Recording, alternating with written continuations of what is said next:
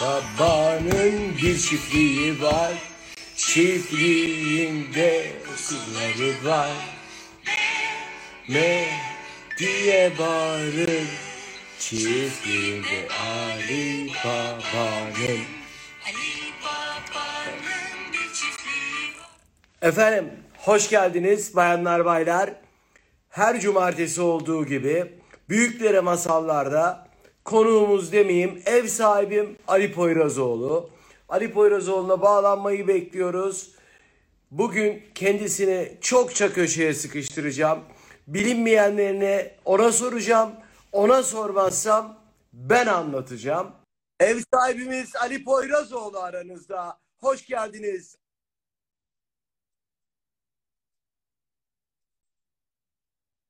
Nasılsın?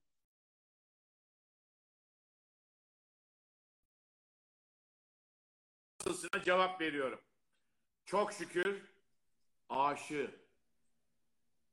Bana öyle geliyor ki bir tek insana, yüz milyonlarca insana, bir tek ağaca, bütün ormana, tek bir düşünceye, birçok düşünceye ve fikre aşık olmadan yaşamak, yaşamak değildir. Nazım Hikmet yazmış bunu. Bugünkü muhabbete şöyle bir başlayalım dedim. Bir dinleyicimiz, bir takip eden arkadaşımız göndermiş. Kendisine çok çok teşekkür ediyorum. Okudum. İyiyim. Birçok fikre ve bir fikre aşığım. Bir insana ve birçok insana aşığım. Seni de kabul ediyorum. Bağrıma basıyorum. Canımsın çok te- Yorumları alalım lütfen. Yorumları kaldıralım. Yoksa Yorumları- gidelim. Dönelim Evet. geri. Yorumları Arnavut- alsınlar. Oradaki Çinliler, Japonlar, kimse bu geceki asistanlarınız. Evet. Buyurun beyefendi. Ali Bey, e, size soracağım iki tane soru var. Bir Ama şey bir- sormayın. Bir tanesi çok önemli benim için. Peki, Buyurun. Çok önemli. Sorun. Muhakkak bir hikayeniz var. Hikaye anlatacaksınız masallar içinde ama Bilemem. buradan yıllar yıllar Ali Poyrazoğlu bir gün Kalpazankaya'ya gider. Okulu kırıp orada dünya güzeli bir kadın vardır. Şezlonga uzanmış ve Fransızca bir kitap okumaktadır. Yes. Doğru. Hatırlar mısınız bu hanımı? Hatırlıyorum evet. E, Bize onun hikayesini anlatır mısınız? Anlatırım ama önce başka bir hikaye anlatacağım. Çok güldürdü çünkü bugün beni. Dedim ki akşama ben bunu paylaşayım. Hani imkan olsa soframı da paylaşacağım burada. E, Yani şey kalkınca bu dolaşma yasağı kalkınca bulunduğum köyün oralara gelenleri evimde ağırlamayı düşünüyorum. Bu yayını Aslında dikkatle bu ya Ali Baba'nın çiftliği varla başladın diye sor, soranlar var. Efendim Ali Bey bir çiftlik yapıyor kendine. Evet. Patlıcan Tarıma girdim. Tarıma Tar- girdim. Tarım Evet. işine girdim. Sırayla müsaade ederseniz anlatayım. Bir kere yani bu çiftlikten e, doğal olarak yetiştirdiğim ürünlerle soframı paylaşacağım. Bulunduğum köyde açıkladım bulunduğum köyü dolaşma izni çıkınca halkımıza. O zaman oralara gelenleri yani tabii çekiliş yapacağız. Programı iyi takip etmiş olmaları gerekir. Birinci bölümde ne demiştik? Üçüncü bölümde ne olmuştu filan diyebilirim. YouTube'a atıyor musunuz bunları? var var. YouTube'da da YouTube'dan da bulurlar, bakabilirler. O zaman evimde, bahçemde ve soframda ağırlayacağım. Bu programı takip etmiş olan 5 kişi, e, bir de ben 6 kişi. Yemek masası 6 kişilik zaten. E, sen de Öyle. gelirsen 7 kişi. Başımızın üstünde yerin var. E, şey şöyle, önce Seher diye bir arkadaşım var bana bir şey atmış. Bugün sabahleyin okudum. Ya dedim bunu akşama şeyde anlatıvereyim yayında. Beş kişilik bir uçak. Sen uçak resmi atmışsın ya. Uçacağız Evet. akşama falan filan diye. Ee, ben de mesajlar yazdım bugün. Tebelleş oldu başıma bela oldu. Ben İzzet'i kandırırım. İzzetciğim sen bir tanesin. Sen bombasın filan yaparım. Onu uçaktan aşağıya atarım dedim. Şimdilik oturabilirsin.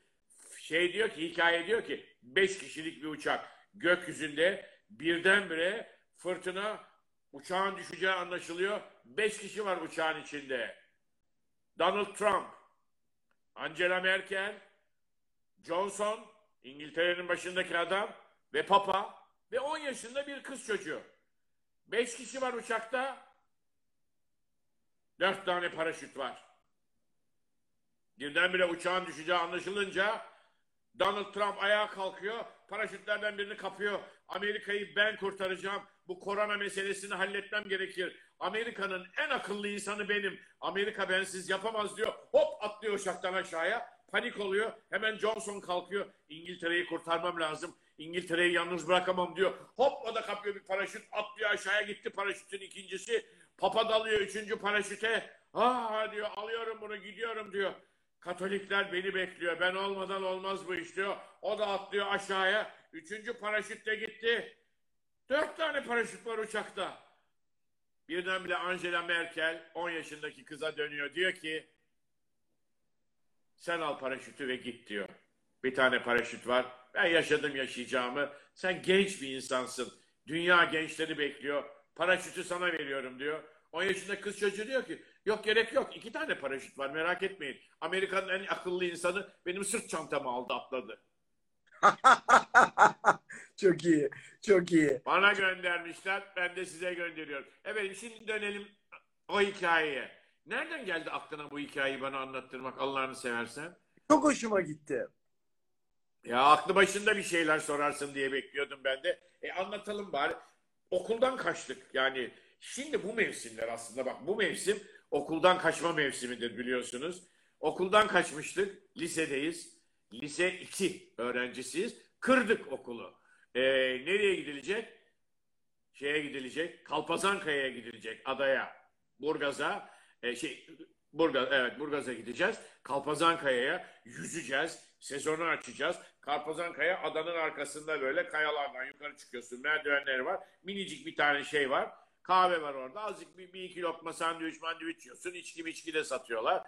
Eh biz kırmışız okulu. Gideceğiz arkadaş. Vardık Kalpazankaya'ya. İndik adada. Çıktık, yürüdük, dağları, tepeleri açtık. Kalpazankaya'ya geldik. O lokantadan içeri girdik. Bir girdik ki içeri muhteşem bir şezlong. Şezlong'da bir dünya güzeli hanımefendi oturmakta.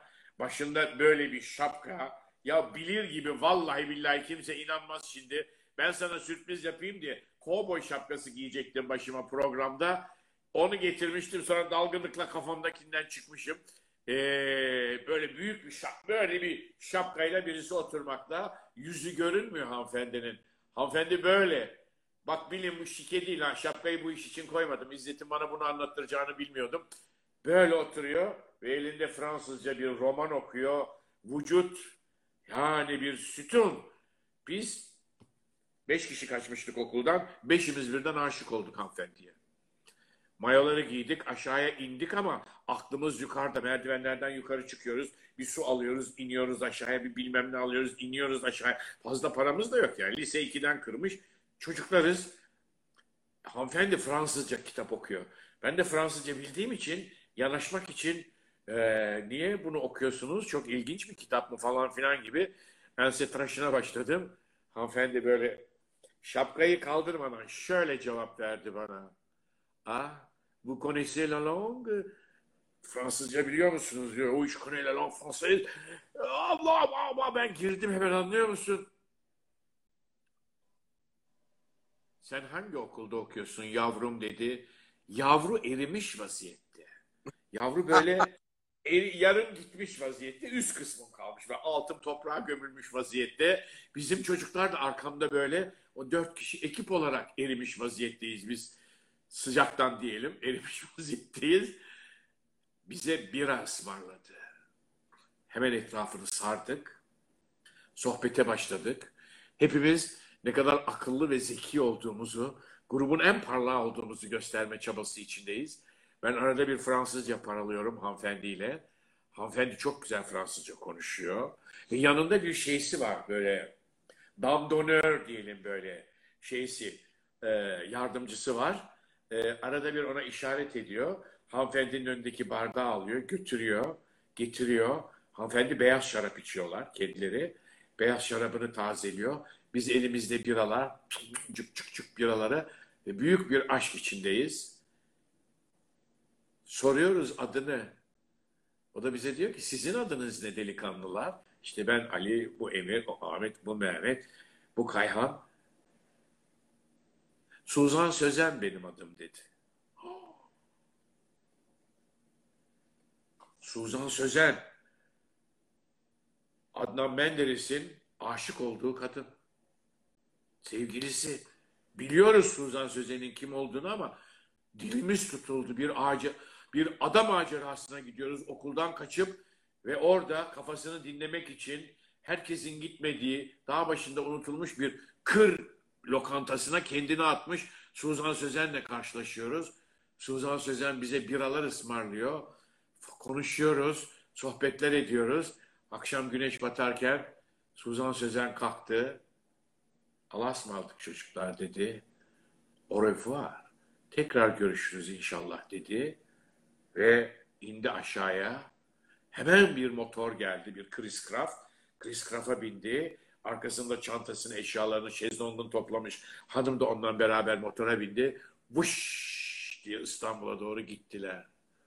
Hey gidi hey piyangoya bak ya okuldan kaçıp adaya gidiyoruz ve Suzan Sözen çok büyük bir romancı ben biliyorum. Bir kitabını okumuştum ama çok ünlü bir romancı olduğunu biliyorum. Yani sadece Menderes'in yakın arkadaşı değil onu ünlü yapan.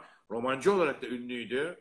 Kerime Nadir'le yarışacak kadar Kerime Nadir'le yarışmış evet. Ee, onlar Türkiye'nin iki ünlü romancısı Kerime Nadir o dönemlerde yani.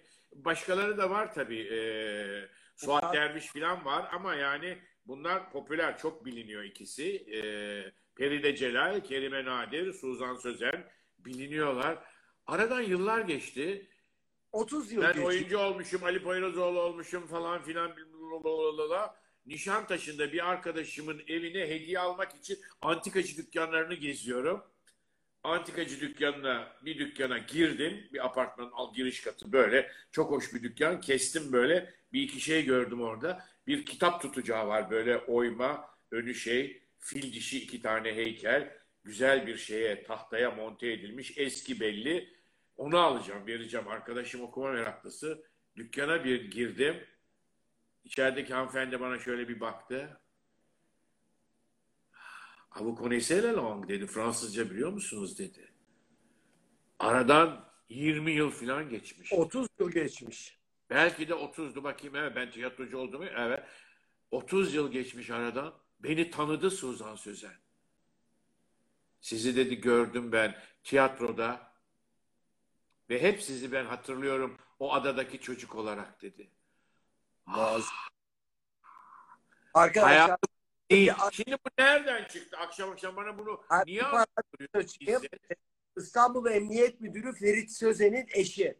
Fakat Evet. e, kitabın adını da bir yere not aldım da zannediyorum Yorgun Mayıs'ın kısraklarında Adnan Menderes'le aşkını e, ortaya döküyorlar ve yıllar boyunca Anlatıyorlar evet kitapta. e, Soner Yalçın'ın kitabında da olması lazım. Yanlış hatırlamıyorsam.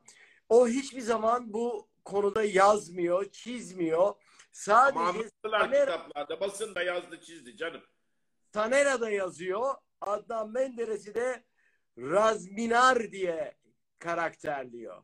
Hiçbir zaman açıktan yazmıyor. Ve yıllar sonra da Bizon dergisine Aliye Simavi'nin çektiği fotoğraflarla kapak oluyor. Bu derin magazin heyecanınızın bu programla ne alakası var sorabilir miyim? İzzet Bey yani şimdi magazin tarihçiliği mi konumuz? Benim anladığım bir konu değil bu. Magazin tarihçiliğine girersek senin magazinel hayatını anlatmam gerekecek ki bu program için pek hayırlı olmaz diye düşünüyorum. Bugün yani. çok pozitifsiniz. Neden Ali Bey? Pozitifim neden söyleyeyim mi? Aa ya ağzından fırlıyor seni. Testimin neticesi geldi negatif çıktım. O tebrik ederiz. Teşekkür Tebrik ederim. ederim. Ya ben iki aydır buradayım. Daha başında kimseyle pek görüşmüyorum ama eee, işte karşılaştığım insanlar oluyor falan filan. Bir de her gün koşuya gidiyorum, spor yapıyorum, yüzüyorum falan filan. Eee, orada karşılaştığım insanlar oluyor. Eee, yani bir şey olabilir mi acaba diye. Şöyle e, biraz da evhamlarımı gidermek için biraz da evde çalışan arkadaşı da alarak onunla beraber hastaneye gitmiştik. Müracaat etmiştik. Testimiz yapıldı. Bugün netice geldi. 48 saat sonra dediler.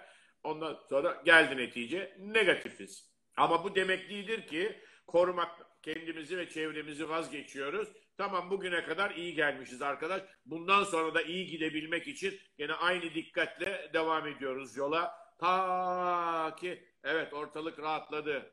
Buyurun uçun beyler dediklerinde kanat çırpabilelim diye. Peki. E, Efendim, buyurun.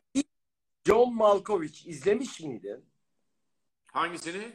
Being John Malkovich. John Malkovich. İzledim evet. Evet. e, oradan bir soru çıkardım sana. Orada Craig diye bir e, karakter vardı. Hatırlar Ne mısın? diye? Craig. E, kuklacı ve e, hayatından çok sıkılır. Bir gün birdenbire kendini John Malkovich'in bedeninde bulur. Evet. Being John Malkovich. Gördük. Biliyoruz. Evet. İnsanın yıllar içinde emek vererek elleriyle yarattığı imaj bazen kendinin önüne geçebiliyor. evet. Doğru mu? Doğru. Doğru. Zamanla e, Arada sahip, bir sesi gidiyor İzzet. Cümlenin başı kaydı gitti. o imaj zamanla sahibinin de hayatını belirler hale geliyor. Evet. Olabilir. Doğru. Buradan soruyorum sorumu. Senin Aa. hayatının içinde kaç kişi var? Kuklacı Ali, efendime söyleyeyim mutfak sevdalısı Ali, içinde büyümeyen muzip çocuk küçük Ali, ee, içinde bir İstanbul entelektüeli Ali. Bize kimlik karmaşasının Kovboy Ali bu akşam. Kovboy Ali, Evet. ee, inşallah at gelmez. He? İnşallah At bir bekliyor. At Kesin. bekliyor kapıda. Bağladım gelirken. Evet. Kapıda Bize- bağladım. Ya benim mi içimde kaç kişilik var? Hayır, genel olarak soruyorum. Bunlar benim sende gördüklerim ama insanların yarattığı imajlar kendi önüne geçer mi soru kısaca? Geçer. Haydi haydi geçer.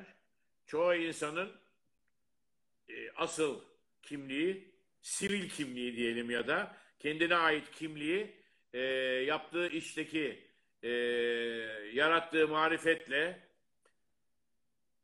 öne çıkmış olan sanatçı, yazar, çizer, siyasetçi falan filan terzi, ahçı gibi kimliklerinin çok meşhur olmasıyla kendi kimliğinin önüne geçebilir.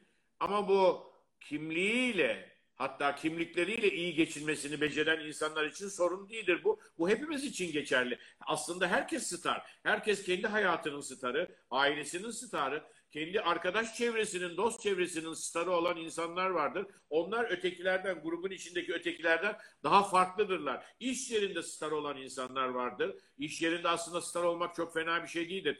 Herkes kendi şeysini, markasını iş yerlerinde yaratma zorunluluğuyla karşı karşıya çünkü. Kendi markanı yaratacaksın, fark yaratan bir birey olacaksın ki kendi insan kaynağını yönetebilesin.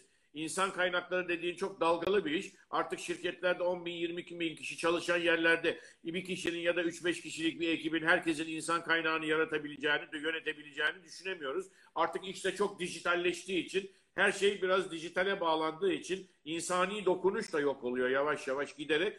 Onun için herkes yükselebilmek için, mutlu olabilmek için kendi markasını, kendi insan kaynağını yönetmenin sırlarını keşfetmek zorunda. Hep diyoruz ki farkı birey yaratacak, farkı birey yaratacak. Çok güzel. Kendimizden farklı bir birey nasıl yaratacağız? Fark edilen, görülen ki işimizde başarıya ulaşabilelim. Çünkü sürekli bir rekabet baskısı altındayız. Hangi işi yaparsak yapalım. Bu ünlü olmak, oyunculukla falan filan sahne adamı olmakla, yazmakla, çiz yani kendimle ilgili yaptığım işlerle ilgili söylemiyorum. Ne iş yaparsan yap, hepimiz büyük bir rekabetle karşı karşıyayız. Sen de öylesin yaptığın işte. Büyük bir rekabetle karşı karşıyasın. Kendimizle olan rekabetle karşı karşıyayız. Çünkü hepimiz içimizdeki sesi sürekli duyuyoruz benden bu yaptığım işte daha yukarıya tırmanmasını beceren, daha bir başarılı bir insan nasıl çıkar? Herkes daha yukarıya tırmanıp daha başarılı olmanın sırrını keşfedip kendi hayatında fark yaratmaya çalışmak zorunda. Ya da bundan bu gerçekten karşı karşıya kalıyor. Bu bir şey değil yani yükselme, tırmanma, para manyaklığı falan değil. Bu insanın kendi kendisiyle barışık olması için yaptığı işte en uç becerebildiği, yeteneklerinin izin verdiği en uç noktayı yakalama zorunluluğuyla karşı karşıya olduğunun anlaşılması için söylüyorum bunu. Çünkü biz değişiyoruz, dünya değişiyor, kişiliğimiz sürekli değişiyor. Ve içimizde kaç kişinin oturduğu bana diyorsun ki sen çok iş yapıyorsun. İçinde çok adam oturuyor. E çok şapka var onun için. Ama sadece benim içimde çok insan oturmuyor. Örneğin Küçük Prens kitabını düşünelim. Umarım herkes okumuştur. Okumamışlar da okusun. Bir çocuk kitabı değil. E, çocuk kitabı da olsa okuyun. Büyümemiş çocuklar için bir kitap o. Büyümüş çocuklar için bir kitap. Çünkü sistemin saldırısına uğrayan her çocuk ölmüş bir çocuk değildir. İçindeki çocuğu canlı tutmasını becermiş bir olgun insandır. İçindeki çocuğun ölmesine izin vermeyen insanlar içindeki çocukla birlikte değişerek onun yol göstericiliğinde o saflıkla, o naiflikle, o vicdanın devamlı sesiyle yukarıya doğru tırmanırlarsa o içlerindeki çocuğun ölmediğini, içindeki çocuğu yaşatmayı, yaşatmayı becermiş bir birey olduğunu anlarız onlardan. E hepimiz Küçük Prens'e dönüp baktığımız zaman yol haritası çizebilmek için Küçük Prens bir gezegenden öbürüne gidiyor biliyorsun. Bir gezegene gidiyor, Gül'ün gezegeni orada Gül'e rastlıyor, aşık oluyor, aşk üstüne düşünüyor, aşık bir insana dönüşüyor. Aşkın getirdiği sorumlulukları ve aşık olduğuyla ilişkisini nasıl kuracağı üstüne düşünmeye başlıyor. Oradan çıkıyor başka bir gezegene gidiyor. O gezegen sarhoş adamın gezegeni. Avarenin, kendini bırakmışın, koy vermişin, boş ver yahu diyebilmişi becermişin ya da o hale gelmişin istemediği halde o, o da Küçük Prens'in içindeki o boş vermeyi düşünen kişiliği. Oradan kalkıyor bir coğrafyacıya gidiyor. Dünyayı keşfetmenin sırlarının peşinde dolaşan. O da onun peşi, içindeki öbür kimliklerden birisi. Oradan kalkıyor bir diktatörün, bir hötzötçünün yönettiği bir gezegene gidiyor. O, onun içinde saklı tutmaya çalıştığını anladığı içindeki diktatör, içindeki hötzötçü, içindeki faşist yanı, Hepimizin içinde bu yam yam, kötü yanlar da var, iyi yanlarımız da var. Ama Küçük Prens kitabı bir gezegenden öbür gezegene gidişte anlattığı şey içindeki kimliklerle yüzleşebilmek için ondan ona dolaşmasını anlatıyor Küçük Prens'in. Ve diyor ki, demiyor ama bu çıkıyor sonunda, içindeki öbür kimliklerle yüzleş, barış, anlaş, el sıkış, kendini ötekileştirme. Ötekileştirme hastalığı biz içimizdeki öbür geçmiş kimliklerimizle yüzleşemediğimiz için ve bugün hala içimizde olan farklı kimliklerimizle yüzleşebilmedi, yüzleşmesini beceremediğimiz için ortaya çıkıyor. Becerebilirsek eğer bunu o zaman başkasını ötekileştirmiyoruz. Biz şimdi bir proje hazırlıyoruz bir arkadaşımla birlikte, bir oyuncu arkadaşımla birlikte. Can Remzi Ergen adını söyleyeyim insanlar bilsin. Ee, çok büyük bir projenin peşindeyiz. Ee, finans da bulduk. UNESCO, UNICEF ve Irak Prensesi destekliyor. 21 Eylül Dünya Barış Günü'nde Cenevre'de oynamaya başlıyoruz. Birleşmiş Milletler'in binasında. İlk defa tiyatro oynanacak Birleşmiş Milletler binasında. İngilizce oynuyoruz. Oyunu üç dilde hazırladık. İngilizce versiyonunu hazırladık. Fransızca versiyonunu hazırladık. Türkçe versiyonunu hazırladık. Türkiye'de de oynayacağız. İki tane İstanbul, iki tane Ankara, iki tane İzmir. Efendim? Türkiye'de Türkçe mi oynayacaksınız? Hayır İstanbul'da bir İngilizce bir Fransızca oynamayı düşünüyoruz. Çünkü çok yabancı okul mezunu var. Bir parça bizim düşüncemizin dünyaya nasıl baktığımızın da anlaşılabilmesi için bir anahtar oyun bu. Bu ötekileştirme üstüne bir oyun. Farklılık üstüne bir oyun. To be different is to be who you are. Farklı olmak kim olduğunla yüzleşmektir meselesini irdeleyen bir oyun. Arthur Rimbaud'un öteki sensin cümlesinden yola çıkarak bu oyun üstüne Can Remzi Ergen'le fikir üretmeye başladık. Bu projeyi yaptık. O bir otistik çocuğu oynuyor. Ben de onun hikayesini yöneten ve onu çalıştıran yönetmeni oynuyorum. Ee, oyun ses getirecek ama öyle bir konsept yaptık ki Can, ben ve bizim iç seslerimizi canlandıran üç tane müzisyen biz oynarken o müzisyenler arkamızda dolaşıyor. Can'ın öyküsü, otistik çocuğun öyküsü çok açıklı olduğu için onun arkasında çok hüzünlü bir klarnet dolaşıyor. Bir klarnet sanatçısı. Benim arkamda bir kemancı dolaşıyor. Üç tane müzisyen, iki oyuncuyla oyunun adı Spoon Face. Spoon Face kaşık surat demek. E, kaşık surat e, bir sorumluluk projesi. Ben UNICEF elçisiyim. Can da e, UNESCO ve UNICEF'te çalışan bir arkadaşımız ama çok iyi eğitim almış. Benim Galatasaray Üniversitesi'nde öğrencimdi Galatasaray. Bordo Üniversitesi'nden gelmişti. E, burada bitirdikten sonra Amerika'ya gitti. Aktör Stüdyo'da tiyatro okudu. Oradan Paris'e geçti. Sorbon'un tiyatro bölümünden mezun oldu. Sonra Türkiye'ye geldi. Birleşmiş Milletler ve şeyle çalışmaya başladı. UNESCO ile çalışmaya başladı. Ee, ama bu projeyi yapmayı çok istiyorduk. Bir araya geldik. Bu da işte farklılıklar üstüne düşünebilelim. içimizdeki öbür kimliklerle bulaş, buluşabilelim ve başkalarının da öbür kimliklerini bağrımıza basmayı öğrenelim. Yaşamdaki en büyük tehlike kendi içindeki kimlikleri ötekileştirmek. Ondan kurtulabilmek için kendimizden yola çıkarak dünyayı kucaklamasını, yakın çevremizi, çocuğumuzu kucaklamasını, annemizi, babamızı, amcamızı, dayımızı, yakın dostlarımızı, arkadaşlarımızı kucaklayıp yeniden var olmanın koşullarıyla yüzleşme zorunluluğu çıkacak ortaya koronadan sonra. Bunu aşabilmek için böyle bir bakışa ihtiyaç olduğunu düşündüğümüz için bu projeyi hazırladık. 21 Eylül'de çok büyük krizler olmazsa tabii artık 21 Eylül'de başlıyoruz. Cenevre oradan New York'a geçiyoruz. New York'ta United Nations General Assembly Hall'da oynayacağız. Büyük kongre salonunda Birleşmiş Milletleri. Bütün dünyanın Birleşmiş Milletler'de, Birleşmiş Milletler'de dünya, ülkelerini temsil eden büyük elçilerin önünde oynuyoruz. Sonra İstanbul'dan yola çıkarak bütün büyük festivalleri dolaşıyoruz. Dünya Tiyatro Festivallerini. 2500'e yakın festival var çünkü. Oralarla iletişim içindeyiz. Ve de oyuna öyle bir konsept yaptım ki ben istersek bir köy meydanında oynayabiliyoruz. İstersek büyük bir şeyde kahvede oynayabiliyoruz. İstersek bir açık hava tiyatrosunda ya da başladığımız gibi büyük bir kongre salonunda. Bunun ses getirecek bir proje olduğunu düşünüyorum. Ee, geri dönüyorum kimlik meselesine. Kimliği ben... Bir tamam. dakika kimlikle ilgili bir şey söylemek istiyorum sonra gel. Lafa çok konuştum galiba. Söylesen bir şeyler ben dönerim oraya geri. Ben sadece şunu merak ediyorum senin anlattıklarından. Bizim Heh. bu ötekileştirme hastalığımız aslında. Kendi içimizdekileri ötekileştirdiğimiz ve kabullenemediğimiz için dışarı mı çıkıyor? Şimdi cesur bir şey söyleyecek olursam ee, tartışma başlar. Ee, tweetler atarlar bilmem ne falan filan ama söyleyeyim ben e, çok korkarak konuşan bir adam değilim. Hiçbir zaman da olmadım. Gerekmiyordu artık. E, Catherine Deneuve Fransa'nın en büyük sinema starlarından birisi.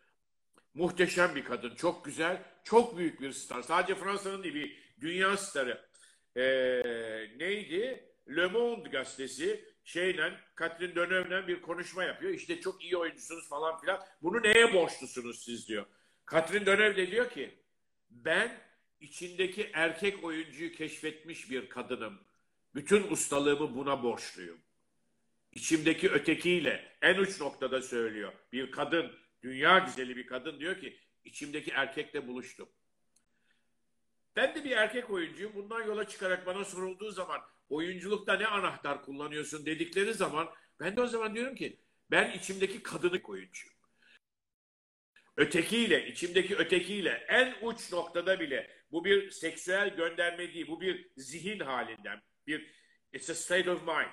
Ondan söz ediyorum, anladın mı? Bir zihin halinden söz ediyorum. O zihin halinde içindeki kadını keşfedebilmiş, bakabilmiş en uç noktadaki insanlar kendileriyle barışık, yaptıkları işlerde başarılı ve başkasını bağrına basmayı öğrenmiş insanlar oluyorlar.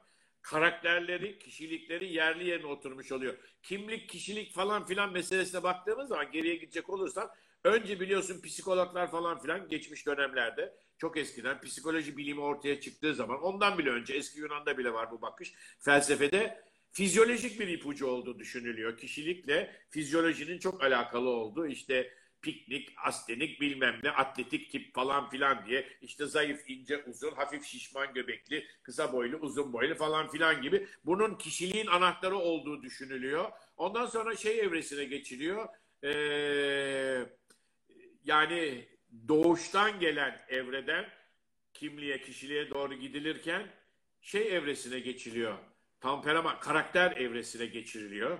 Karakterini senin hem genlerinin doğuştan aldıklarının hem de kendinin ona ilave ettiklerinin, öğrendiklerinin, yetiştirilme biçiminin falan filan şekillendi. Sonunda yüzleşiliyor ki sosyal çevre de asıl önemli unsurdur. Sosyal çevre, yaşadığın ülke, yaşadığın ev, okuduğun okullar, arkadaşlar bunlar da senin kimliğini oluşturuyor. Ve sonunda yani piknik, astenik falan fizikilerden çıkarken karakterden geçip varıyoruz kimlik meselesine ve biliyoruz ki kimliği çevre oluşturuyor sonunda. İlk içine düştüğümüz çevrede çocuklukla aile. Doğru dürüst bir kimliğimizin, karakterimizin olması için yaratıcı yanlarımızın, çocuğun yaratıcı zekasının anneler babalar size söylüyorum sakın ha frenlenmemesi gerekiyor. Önünün kesilmemesi gerekiyor. Onun en büyük yaratıcı gücü hayal gücü. Hayal gücünün kapıları açık bir şekilde dünyayı çocuğun keşfetmesine yardımcı olmak gerekiyor. Halbuki ne yapıyor? Sistem dünyanın her yerinde. Komünist sistem, sosyalist sistem, kapitalist sistem. Her yerde aileyle çocuğa saldırı başlıyor. Yapma, etme, kurcalama, aman ha, sakın ha, aman öyle düşünme, böyle düşün. Yazma, okuma, düşünme, bırak şiiri. Şiirine ne olacak? Şair mi olacaksın? Sürünecek misin? Ne yapmak istiyorsun? Okuldaki kitaplarını oku. Bu yasak. O yasak. Ona dokunma. Aman ha. Örflere aykırı. Adetlere aykırı. Çarpılırsın. Öcü gelecek. Seni yiyecek. Bilmem ne. İcat çıkarma. Sakın ha icat çıkarma. İcat çıkarma diye diye çocuğun gelişmesi engelleniyor. Hayal gücünü devreye sokarak yaşamı yaratıcı bir biçimde avuçlarının içinde tutması engelleniyor. Ama böyle büyüdüğümüz için hepimiz, hepimize sistem saldırdığı için belirli bir yaşta bu gerçekle yüzleşiyoruz ki içimizdeki yaratıcı, özgür yan yok edilmiş, engellenmiş. Hayatta sorunlarla, aile sorunlarıyla, iş sorunlarıyla, aşk sorunlarıyla, iki kişilik sorunlarla karşı karşıya kaldığımız zaman yaratıcı, özgür yanımızı devreye sokup meseleyi halledemeyen bireylere dönüşüyoruz. İnovatif yanımız yok oluyor gidiyor. Bunlardan kurtulmak için unutmayalım ki çocuk, büyümüş çocuk, ölmüş bir çocuk değildir. İçindeki çocuğu sağ tutmasını becermiş bir yetişkindir. Hepimiz içimizdeki çocuğu sağ tutmasını, onun yaratıcı yanını bütün baskılara rağmen korumasını becerirsek sağlam bir kimlik oluştururuz. Seninki böyle mi diyeceksin? Aşağı yukarı kendimi bu tehlikeleri fark ettiğim andan itibaren ki bu ilkokula gittiğim zamanlardaydı. Anladım bunu ama ben şanslıyım. Benim ailem oku, yaz, bilmem ne, keşfet falan filan diyordu. Yabancı diller konuşmam için zorlanıyordum. Ama aileye rağmen, iyi bir aileye, kısıtlamayan bir aileye rağmen benim hayattaki kapalı kapıları açmam için gerekli olan anahtarın mutlu olabilmem için. Bırak kapıyı açmayı falan filan, işte başarıyı falan boş ver. Mutlu olabilmem için o karşıma çıkan simsiyah kapıları açabilmenin anahtarının hayal gücü olduğunu keşfettim.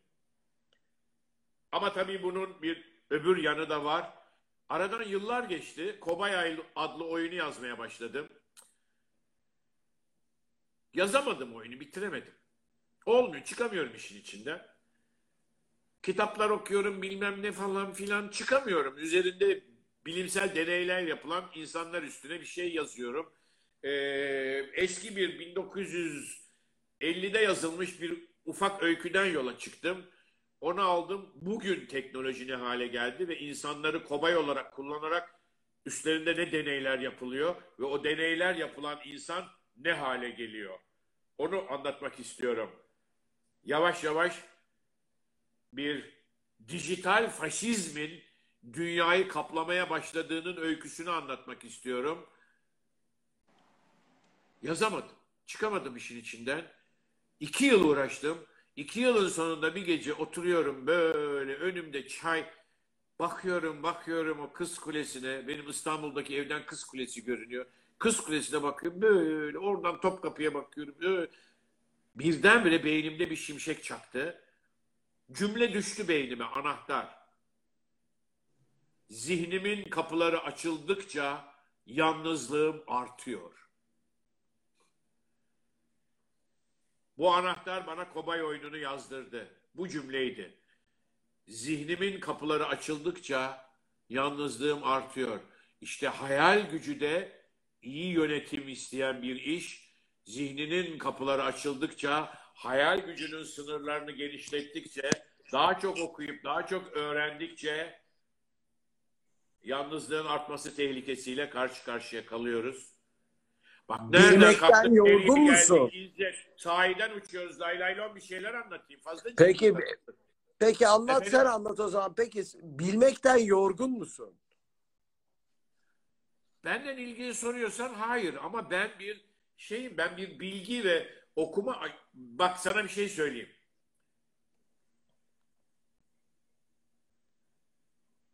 Seks insanı çok heyecanlandırıyor. Heyecan veriyor herkese. Evet. Sevişmek. Ama ben biliyorum ki belki de beynin çıkardığı salgılardan dolayı cinsellikte de beyin salgılar çıkarıyor çünkü sevişirken biliyorsun. Ee, vücuttaki çeşitli hormonlar birbirine karışarak dolaşıyorlar ve kimyasal şeyler tetikliyorlar. Sonuçlar tetikliyorlar beyinde. Ama bilgi sahibi olmak da cinsellik kadar heyecan verici, delirtici ve sağ tutucu. Ben bunu keşfettiğim için sürekli okuyorum, izliyorum, tartışıyorum, konuşuyorum. Bitmiyor benim için. Öğrenmek çok heyecan verici bir şey. Herkes öğrenmenin, okumanın peşine takıldığı zaman yaşamında büyük bir fark yarattığı gerçeğiyle karşı karşıya kalıyor. Böyle bir şey söz konusu.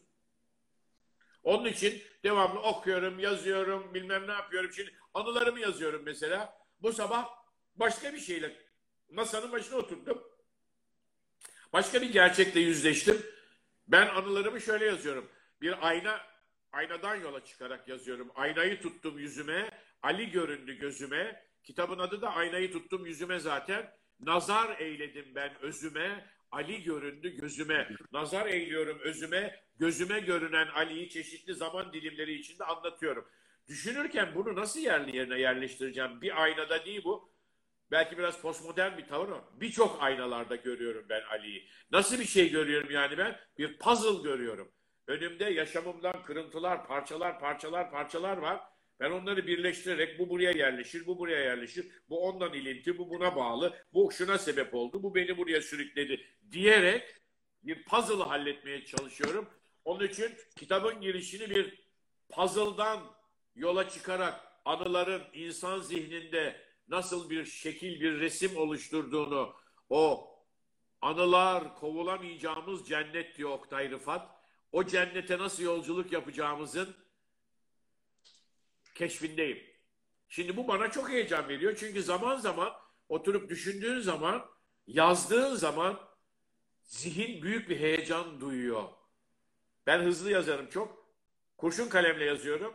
Kağıda yazıyorum. Sonra onu daktiloya çekiyorum. Çünkü daktiloda bir besteleme var. Tak tak tak tak tak tak tak tak tak tak tak tak. Bilgisayarda o tat yok. En son bilgisayar. Önce kalem. Kalem de zihnin hızında yazabiliyorsun. Yazıyorsun, yazıyorsun. Çok kötü yazıyorsun. El yazın bozuluyor. Sonra dönersin, düzeltirsin. Gidiyorsun. Arkadan daktiloya çekiyorsun. Besteliyorsun. Kompozisyon haline getiriyorsun yazıyı. Ondan sonra bilgisayarda tamam baskıya hazır hale gelir. E, bu çok heyecan verici bir eylem.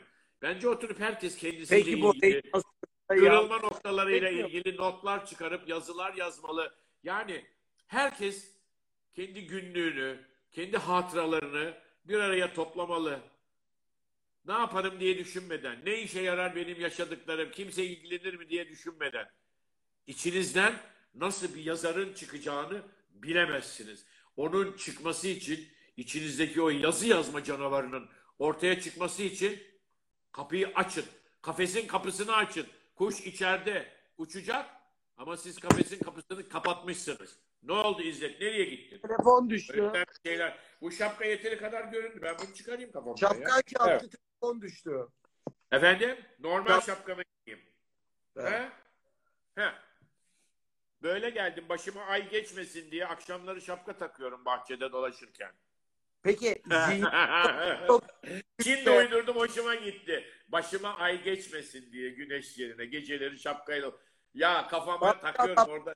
Ali Dağıtıyorum Poyrazoğlu ortalığı. edilmiş et gibi. Pardon? Böyle- Marine edilmiş et gibi. O kadar yumuşaksınız ki Ali Bey. Bugün mü? Evet. Bir özel nedeni var mı bu şeyden başka, testten başka? Aşk. Sağ Aşk. tutar. Neşeli yapar. Şimdi yaşamda çeşitli virüsler var. Bundan yüzleşelim. Tek karşı karşıya kaldığımız virüs bu değil. İnsanı öldüren çok başka virüsler de var hepimizin yaşamında. Başka tehlikeler de var hepimizin yaşamında.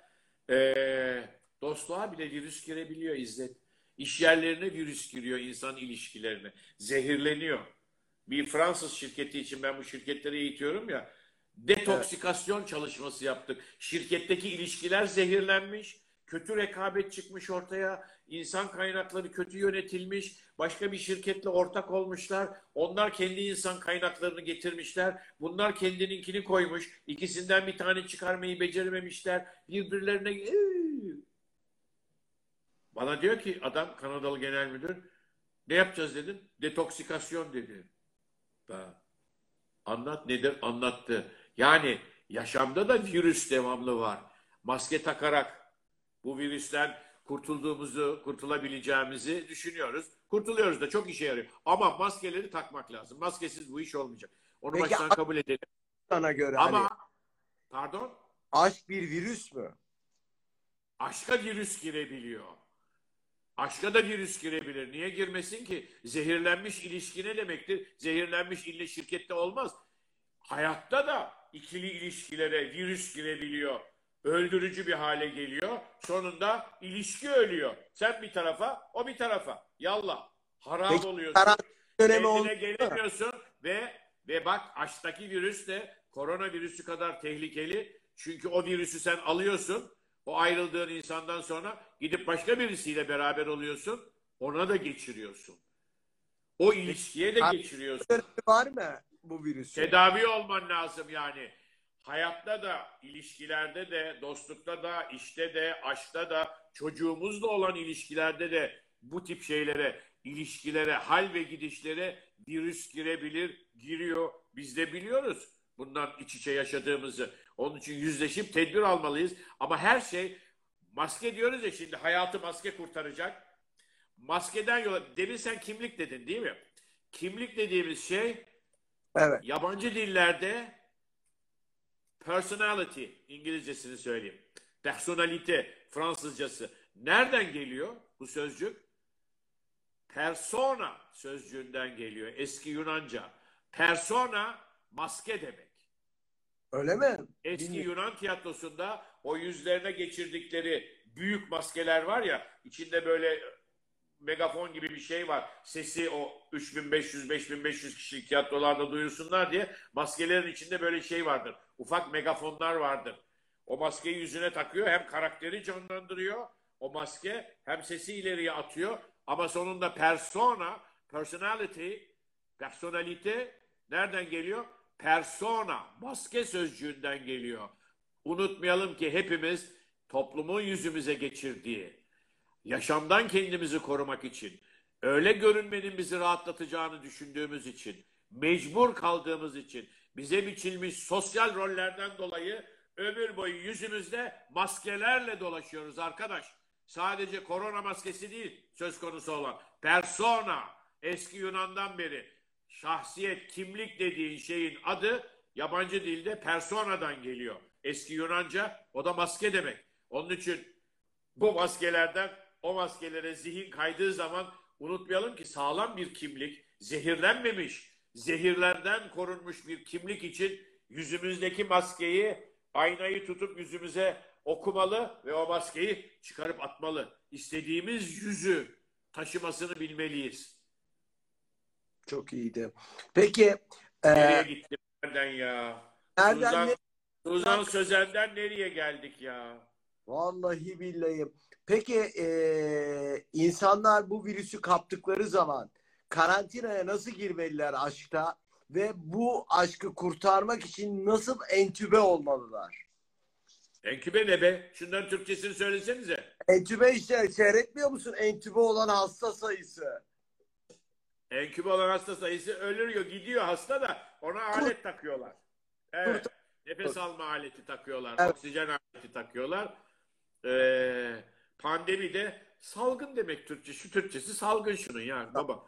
Ya işte aşka virüs girdiği zaman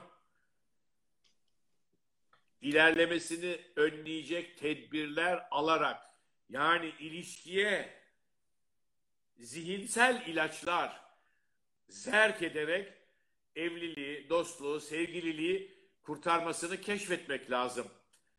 Arayacaksın, bulacaksın arkadaş. Böyle şeylerin cevabı hazır değil. Bak bu işe ilaç daha bulunamadı. Dünya bilgisayar çağı. Ay'a gittik ya. Ayda yürüyoruz kardeşim ya. Bir virüse çare bulamadım. Ay'a giden dünya. Ve hala peşinde. Anlıyor musun? Onun için sen de kendi ilişkine girmiş olan virüsü enkübe durumuna gelmeden gitti gidiyor arkadaş ölüyor. Adam kadın da öbür tarafta ölüyor. İkisi birden iki yatakta ölüyorlar karşılıklı. Aynı yatakta ölüyorlar. En korkuncu o. Enkübede hastaya bir tane alet takıyorsun nefes alsın diye. Doktorlar hafif çözdüler işi artık kurtarıyorlar murtarıyorlar. Ama ilişkide enkübe olmuşsun. Aynı yatakta yatıyorsun. Ve hırıltılar içinde. Yani sembolik anlamda söylüyorum ama aşk hırıltılar içinde. İlişki boğuluyor, nefes alamıyor ilişki. Öldü, ölecek. Bunun ağzına takacağım bir maske ne biliyor musun? Hani şeyde koronada bulunamadı çare. Ama aşkta enkübe oldun mu çare var. Evet buyurun Çare- dinliyoruz. Şu anda Aşk Bakanımız Ali Poyrazoğlu açıklamalarda bulunuyor. Gene attığım bir magazin başlığı arkadaş ya. Aslansın. Ne İzzet biliyor musun? Bana soracak olursan evet ilişki enkübe oldu mu? Moda tabirle. Gidiyor gitti gidecek abim. İki kişiyiz dört ayak. Dört ayağı da çukurda gidiyor abi tamam mı? Maskeler sembolik maskeler içindeyiz. Orada koronanın çaresini bulamadık ama ilişkiye virüs girdiği zaman çaresi var. Onun Bekliyoruz. Şu anda ka- kim bilir bizi seyredenlerin içinde kaçının ilişkisi entübe halinde. Enkübe halinde tabii artık insanlar hele şimdi bu hapislikten dolayı birbirlerinden çok sıkıntılar. Aynı evin içinde birbirlerini yiyorlar. Etmedikleri kavgaları ediyorlar. Adam kadına batıyor. Kadın adına, adama bakıyor. O güne kadar batmamış yanlarını birbirlerini keşfediyorlar. Of zor işler anlıyor musun? Ama iş bu duruma geldi mi? Evet. Enkübasyon. Sırt sırta yatıyorlar. İkisi de gitti gidecek. Of Allah'ım ya Rabbi. Burada çare var. Var. Böyle bir soğukluk başladığında, ilişkide böyle bir enkübasyon durumu ortaya çıktığında orada yapacağın şey büyük bir cesaretle karın, kocan, sevgilin, hayat arkadaşın, partner, whatever neyse o ona o güne kadar cesaret etmediğin bir şekilde zihninin, yüreğinin kapılarını açarak kendinden muhteşem bir sunucu çıkaracaksın.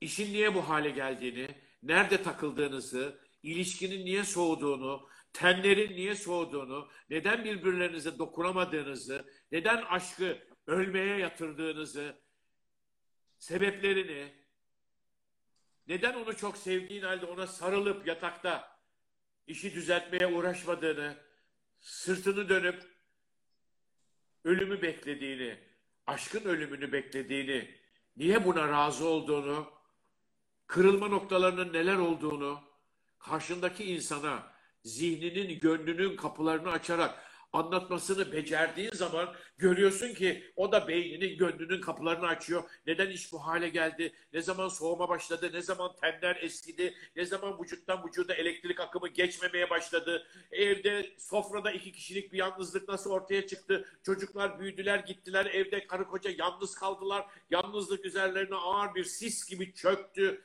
Bütün bunlar ilişkiyi çürüttü. Nefes alınmaz, ikili bir boğulmaya dönüştürdü.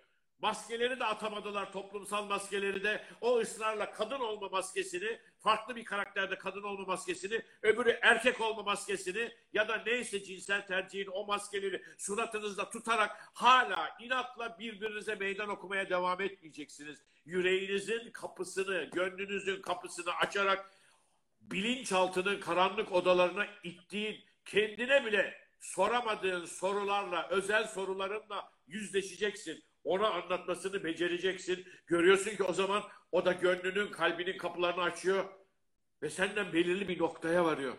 O zaman yeniden nefes almaya başlıyorsun. Hastalığı yeniyorsun. Nasıl hastanelerde çıkarken alkışlıyorlar ya gönderiyorlar. Bravo meydan okudu. Yendi bravo. Öyle gönderiyorlar evlere. Hayat da seni alkışlar arkadaş geri gönderir evine sokaklara. Bence ilacı bu.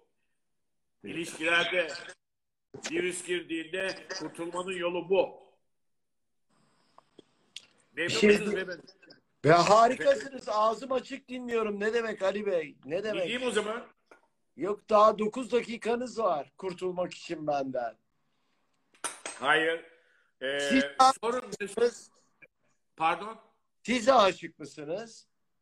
Ben aşığım İzzet neyin peşindesin? Bir resim filan mı göstereyim? Aha bundan beraberim filan mı yapayım yani? Hayır, Münasebet bizi ne ilgilendirir? Bilmek istemez. Mesela evet Gülsüm Hanım aşığım. Aşığım Türk değil yabancı. yabancı. Ulaşamazsın. Magazin malzemesi de olmaz.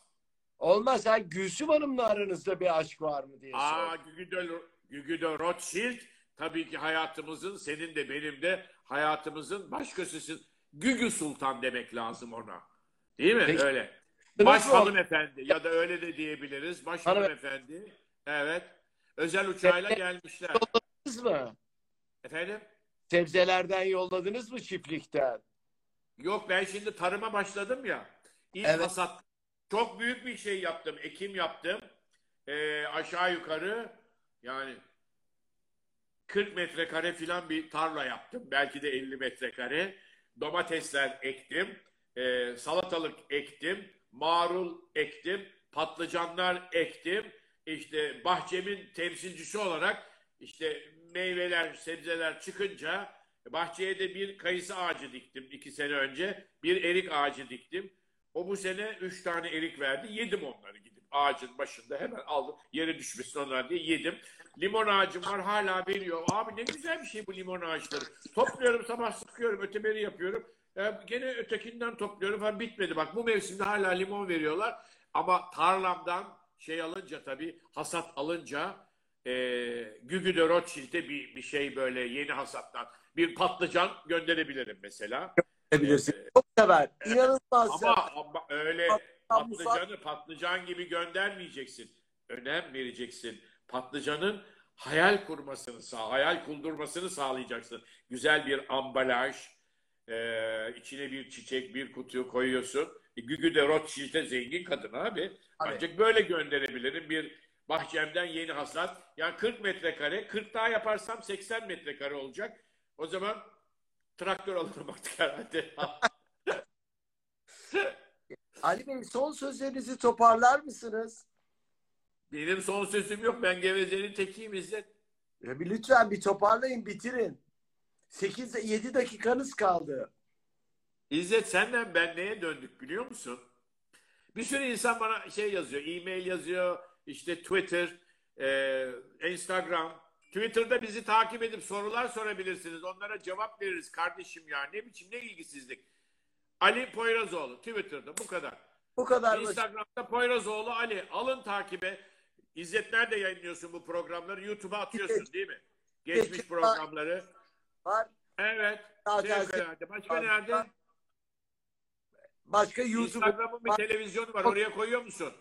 Ha çok güzel. Ee, rekor kırıyor bu arada. bir Gel- kanaldan telefon geldi. Senden beraber bunu televizyonda yapmamızı istiyorlar. Yapar mıyız yapmaz mıyız bilmiyorum ama stüdyoda karşılıklı otursak şu ortalık rahatlasa öyle daha hoş olabileceğini düşünüyorum canlı bir programın. Ee, Ben gelirim. Ha canım Ben maskemle gelirim. sen maskenden geziyorsun zaten. Maskeyi çıkar da gel. Yok işte Evet. ben. Ee, e, son söz galiba senden ben şimdi metafor böyle bir eğritileme, eğretileme bu ama şöyle bir şey geliyor aklıma. Bilmiyorum şimdi bunu söyleyeceğim böyle sonra nereye varır bu laf bilmiyorum ama ben kendimi bir laternaya benzetiyorum. Sen de laternacısın. Çıkıyoruz akşam burada insanların huzuruna. Sen geliyorsun bana, başlıyorsun kolu çevirmeye, bir soru soruyorsun. kolu çevirmiyor. Soruyu diyelim ki Laterna'ya atılan para. Attın parayı, başladın kolu çevirmeye. Ben de ötüyorum. Bu şaka nereye kadar gider, ne kadar devam eder bilmiyorum ama itiraf edeyim ki çok eğleniyorum cumartesi akşamları. Vallahi ben de Ee, Umarım bizi izleyenler de eğleniyorlardır. Adım da Laterna'ya çıkmaz. Senin adın da Laternacı'ya çıkmaz inşallah. Ya da çıksın ya ne güzel. ya Ha? Ne çıksın. canım? Çıksın ya dedim ben de aynı anda. Çıkarsa çıksın abi. Senin kadar tatlı, senin kadar böyle güzel marine edilmiş bir dostum var. Ya ne biçim bak şimdi bak bu, bu ana kadar edebimden oturdum. Marine ne demek lan bir insana koskoca Ali Poyrazoğlu'nun marine. Ben şeyim kebaplık etmeyeyim ya. Bu nasıl bir tavır ya? Ay, yumuşatılmışsınız. Bak İzzet ayağını denk at. Çok fena yaparım ha. Lütfen, Biliyorsun lütfen. yani bak edebimden oturdum şu ana kadar. Kapa lan yayını. Sana yayın mayın haram bundan sonra ya. Hepinizi öpüyoruz. Ali Poyrazoğlu'nu çok seviyoruz. O bir. İzzet hariç herkesi öpüyorum. Seni çok fena ya. Sana etek giydirir dolaştırırım İstanbul'da bak ona göre. Ayağını denk at. Bir dakika ya ne vuruyorsun? Telefonum düştü ya. İyi oldu. Yazık ki- Boğaz bu da kapat rezil olmayalım. Aramızda Lütfen halledelim bırak, bu meseleyi. çık dışarı. Çık, çık dışarı. Çık Adamın dışarı ya. sinirini bozma, Çık elime adama dışarı bulamayayım akşam bağırıyorsun. akşam. Kapat lan Babacığım. kes ulan yayını. Babamı çağırıyorum. Allah Baba Allah ya. Bu ne ya? sizi. Öpüyorum.